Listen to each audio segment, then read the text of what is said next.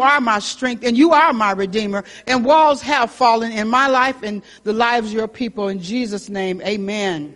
Amen. I don't know about you, but I'm excited about the kingdom of God this morning.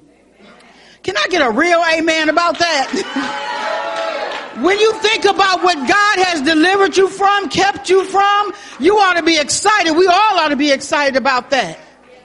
Hallelujah. So a lot of people didn't make it, but we're still here. Amen. Glory to God. Turning your Bibles to Numbers chapter 16. Numbers chapter 16. Hallelujah. I'm excited about the word. And every time I can crack open my Bible every day, I'm excited. Cor- Numbers chapter 16. Now Korah, the son of Izhar, the son of Kohath, the son of Levi, Dathan Abiram, the son of Eliab, and On, the son of Peleth, Peleth, sons of Reuben took men, and they rose up before Moses with certain of the children of Israel, 250 princes of the assembly, famous in the congregation of men renowned. And they gathered themselves together against Moses and against Aaron, and said unto them, Ye take too much upon yourselves, seeing all the congregation are holy, every one of them, and the Lord among them. Wherefore then lift up yourselves among the congregation of the Lord. And when Moses heard it, he fell on his face. You can be seated. Hallelujah. Today I want to talk about, um, it's like a compare and contrast about leaders in the house of God and leaders in the Bible. When we see Moses here in Numbers chapter 16, we know that Moses was a godly leader. He was after the heart of God. And one thing I can appreciate about Moses, when he prayed, the glory showed up. When he prayed, God showed up. How many of us know that when we pray, God should be showing up? God should be, every time I open my mouth to pray and say, oh God, and lift my voice up to Him, something ought to, be happening in the earth realm.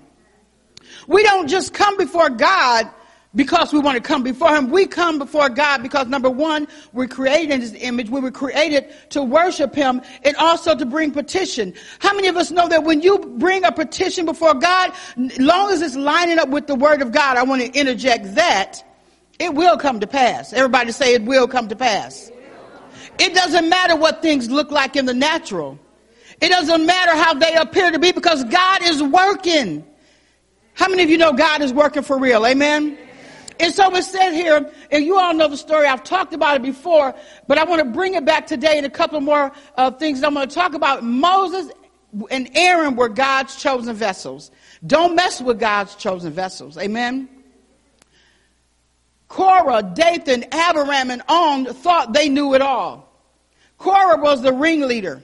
He got them all together to try to overthrow Moses because he said, Moses, you take too much on yourself. All the children are holy. Now here is a uh, Levite coming against the man of God because he wanted his position. And that's what we have going on today. In many houses of God, people will rise up against the leader, gather people with them to try to take the position that God has given the leader, but it didn't work. What happened if you continue to read that story about Korah, Dathan, and Abiram?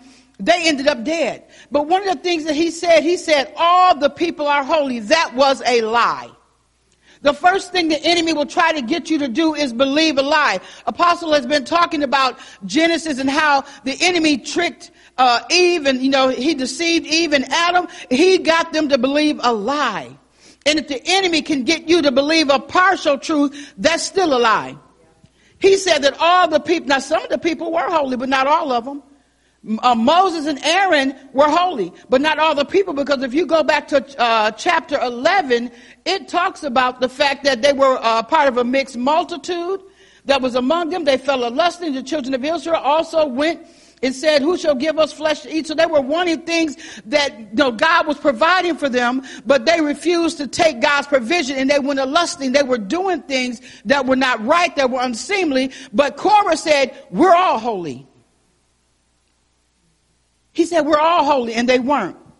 And then, when you get down to the, uh, the part where the judgment start coming, you see here that it said that 250 um, elders of renown they got judged. Why? Because the fire of God they went running. We know the earth opened up and swallowed up the people, something that had never happened before. And then everybody got scared. Then, but before the judgment came, they were all with Korah. They were all on his side, and that's how the enemy tries to work. He tries to work from the inside out to get somebody's attention, to pull some people out of where God has called them to be, and then he don't tell you that there's judgment coming.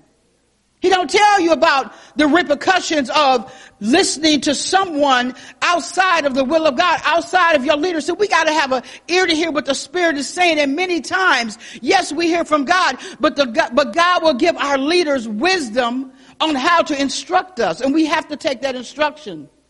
Korah refused to take that instruction. Many of the children of Israel, so him, his household, uh, Korah, Dathan, Abiram, they, them and their household all got swallowed up into the earth. It closed back up. Then the people got scared. Then they started running. 250 of the uh, elders got zapped, and I'm using that word. It's not in the Bible, but they got zapped by the Spirit of God, by the lightning of God came, and it dissolved them instantly on the spot. Even though they were in the midst of over a million people, God had them pinpointed. Why? Because they went out and they tried to overthrow the man of God that God had set in place. They got it too.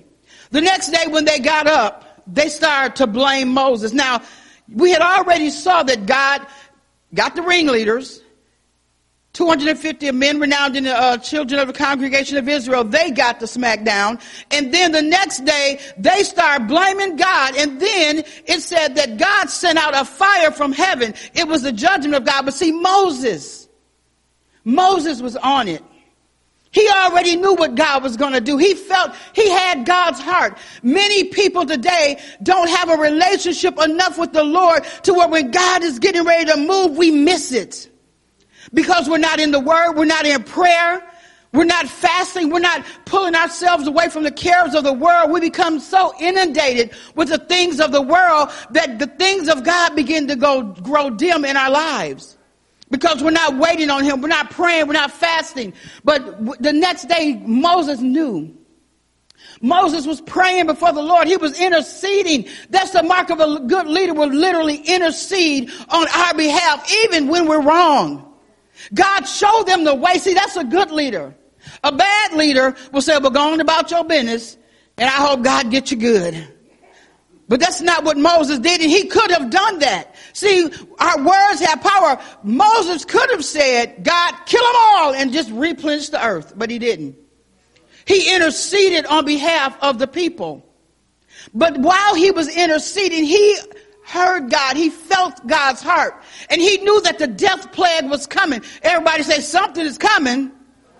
I choose to be on the good, on the side where it's good coming and not evil. Amen because I want to stay in the word in, in the way that God would have me to walk in and not be pulled and tossed to and fro like it says in James by every wind of doctrine. We have so much going on in the world today. We have so many false prophets, lying prophets, prophet liars, people that say they got a word from the Lord and they don't have a word from anything but their own unction in their own belly. So we have to stay true to the word. But Moses heard God and he knew that something was coming and something was about to hit the earth. Mm, kind of remind you of the date on it. Something is about, an apostle has been talking about something else is coming. Are we on the right side or will we be swallowed up? Are we on the right side of the word or will we murmur, whine, complain, and, and all those things that the children of Israel were doing under false leadership, not Moses, but Korah, because they listened to him. So they had already in their mind concluded that he was going to be their leader. I wonder what did he offer them? Was a position? If I give you a position, I'm, I'm gonna be your leader. I'm gonna put you here. I'm gonna put you here. I'm gonna put you here. Oh, they was loving that. That's what people love for their flesh to be puffed up. And, you know, you offer a person a position, they'll be loyal to you until you correct them. But see, Moses wasn't having it. Moses had in place who God said put in place, and that's who he had there. But Korah had a different idea. It cost him his life. It cost his family's life. It cost 250 uh, elders their lives. And now it's going to cost the uh, congregation because of murmuring, complaining, accusing Moses the next day. As I said, Moses was praying. He knew that the death plague was coming out from God. He began to intercede, but he had a word from the Lord. He said, Aaron, Go get the fire pan. Put it in between the death plague that's coming from God and the children of Israel. But before Aaron could get there, I believe it was 14,600 people, correct me if I'm wrong, had died because they murmured, they complained, they whined against God's leader. Now Let us go over to Nehemiah. Talk about a couple of different leaders that had God's heart. Nehemiah chapter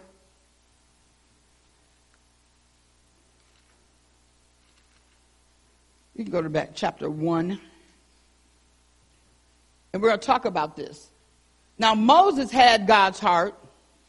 Moses obeyed God. Moses did what God instructed him to do no matter what the people said. Ezra was in, I mean, excuse me, Nehemiah was in a different situation. See, Moses, he went on as well. But with Nehemiah, what he did was he caught the burden of the children of Israel and the, um, the gates that were torn down and, and burned by fire, he caught the vision, he caught the burden of what was going on because it, the temple had to be restored.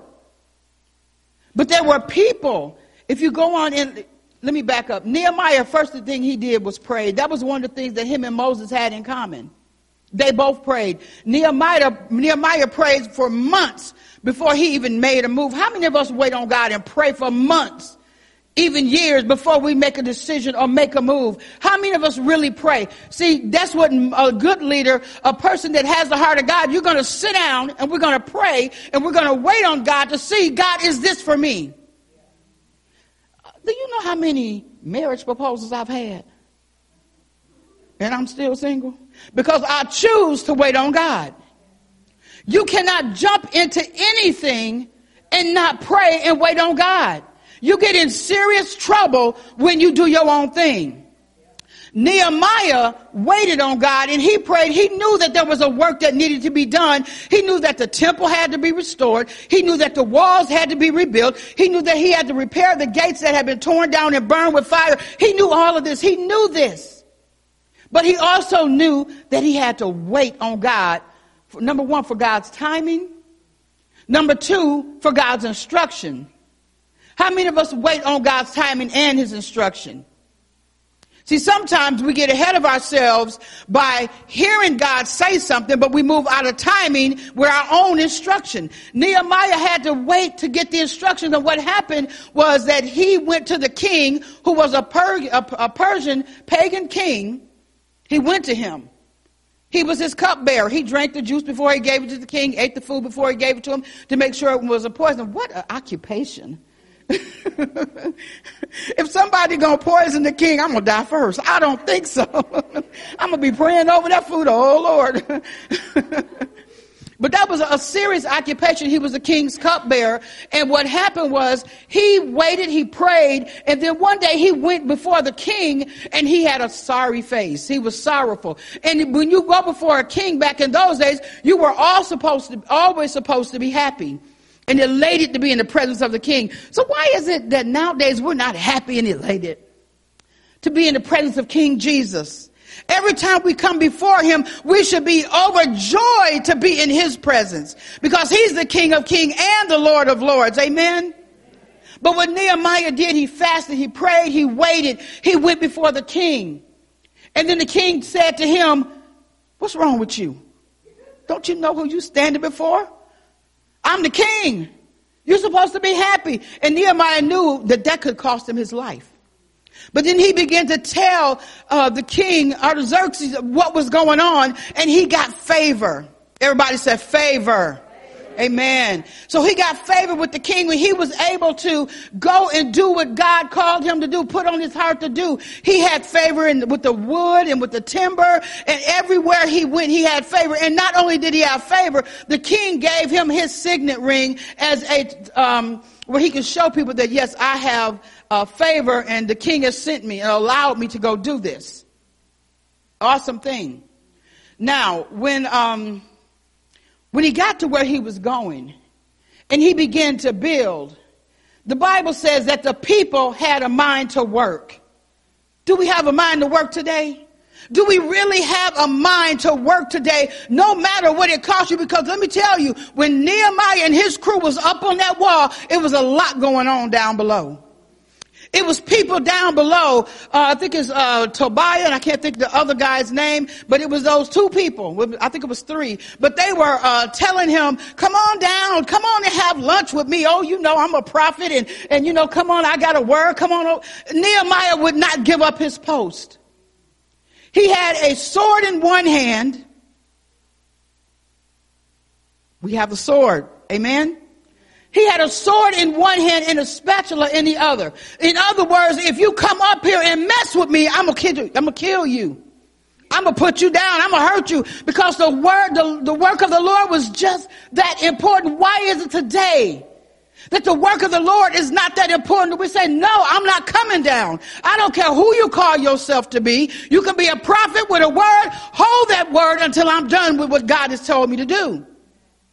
That's what Nehemiah did. And he had people that were helping him and they had a mind to work. Now, when you go back and look at Moses, it was quite the opposite. Moses was a man of God, a man of prayer, fasting, standing before the Lord, seeking the Lord's counsel on every, at every turn. And so was Nehemiah. But the difference between the people in Moses' day is they were rebellious, stiff-necked. They wanted to do their own thing and it caused them destruction. With Nehemiah, the people had a mind to work. I mean, they were taking stuff from them. They were taking their houses. I mean, all type of stuff was going on, but they refused to come down off that wall. No matter what, they were not coming down. Can somebody say, I'm not coming down and mean it? Oh wow, that was, that was bad.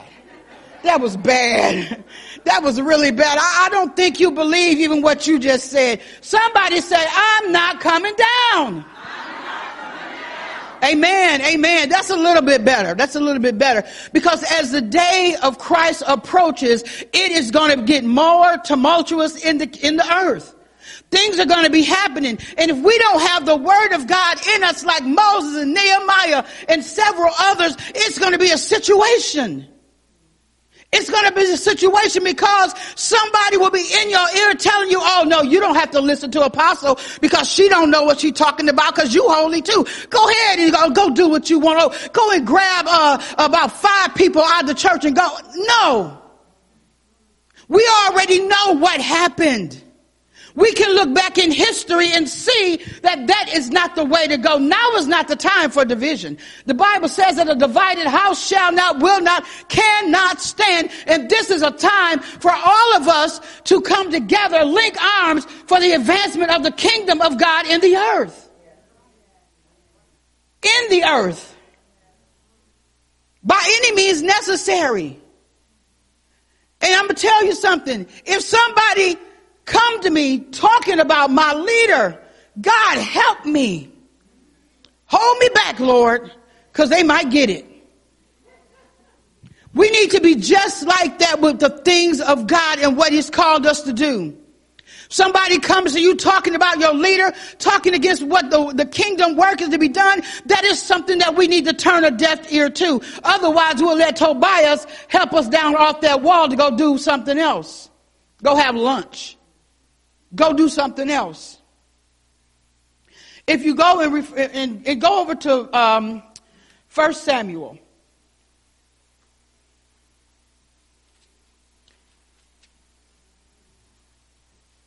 Now, this is another type of leader, Eli.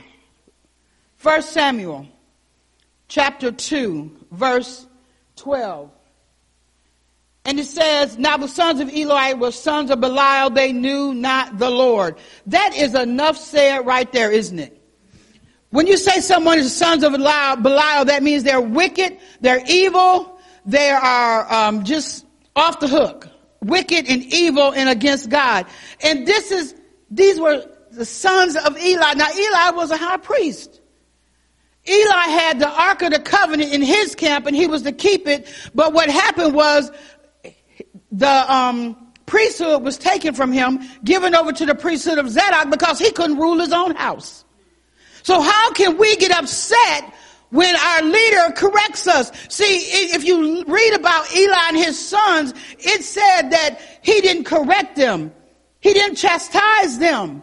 He just kind of patted them on the hand. What were they doing?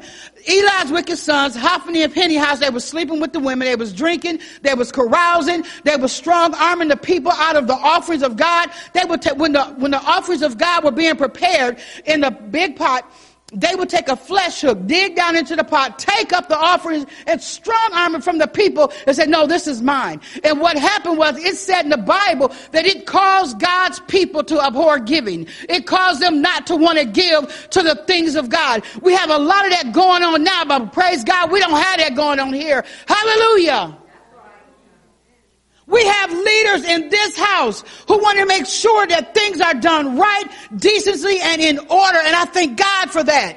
You can't find that everywhere. You know, I've been into a lot of places. I preached in a lot of churches, talked to a lot of leaders and, and what have you. And I tell you what I have heard over the course of 20 years makes my stomach sick. Why? Because the people some leaders don't have a heart for God, they have a heart for their wallet. And I thank God we are in a place. We are in a good place.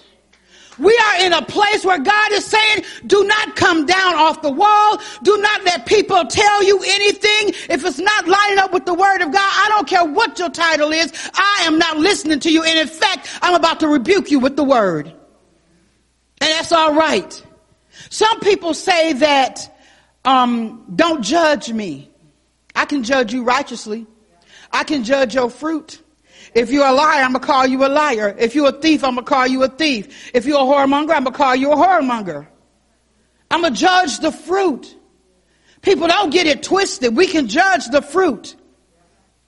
So what is the biggest thing that you want to take away today about Moses? He was a man after God's own heart. No matter what the people did or said about him, he still prayed. I think we got a leader like that. They pray.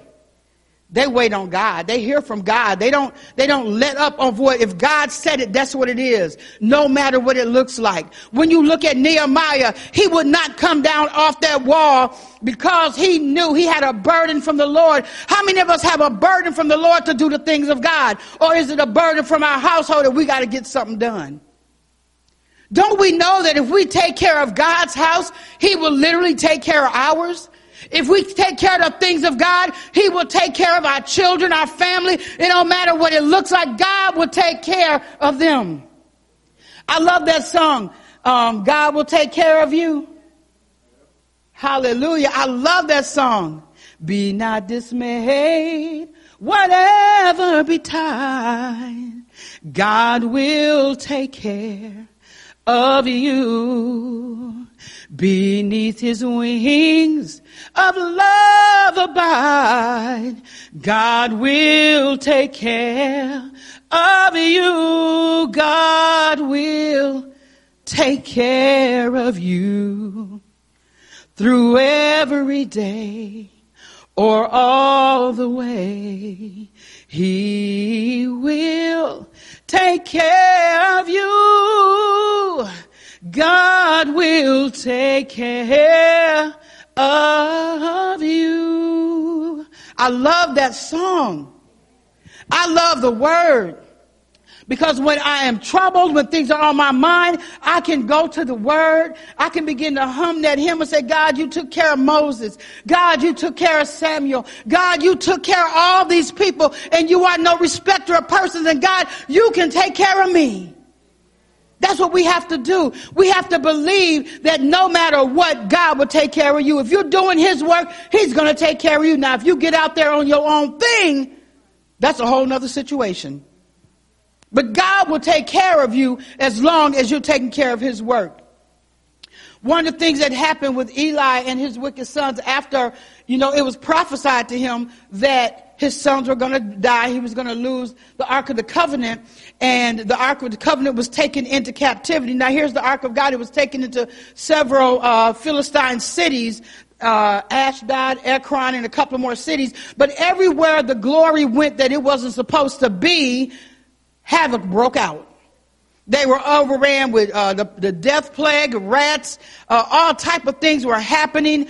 Um, they had boils and, and, and what, what was it called? They had boils and all that, the itch, the box, all of that stuff was going on because the glory was not where it was supposed to be. Now we are carriers of God's glory, right?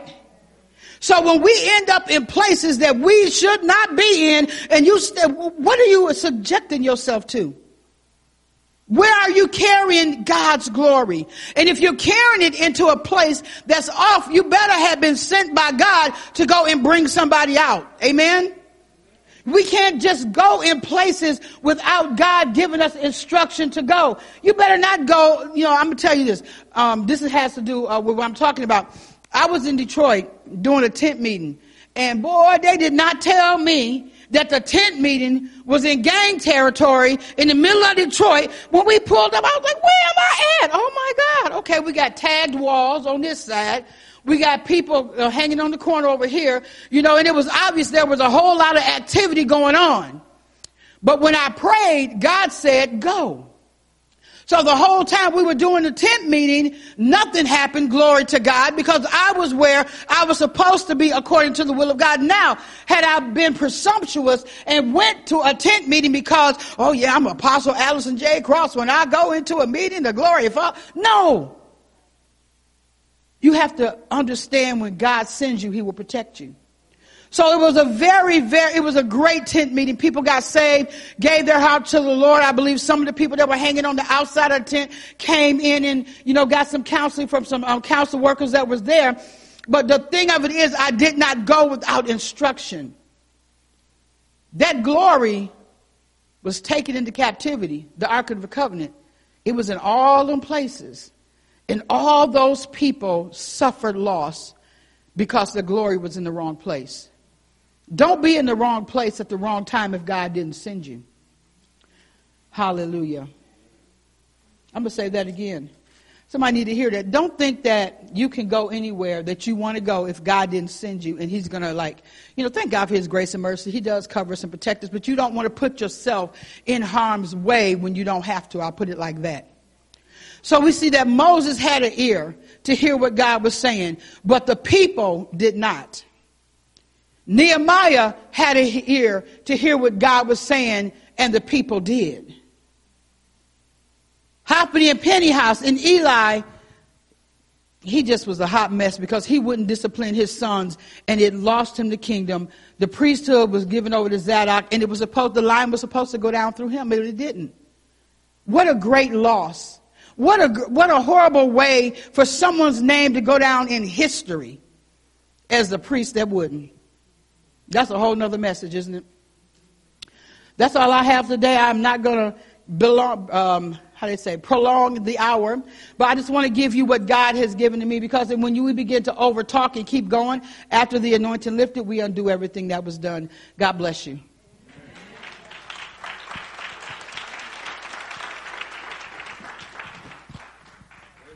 Amen, amen, amen. God is good. Amen.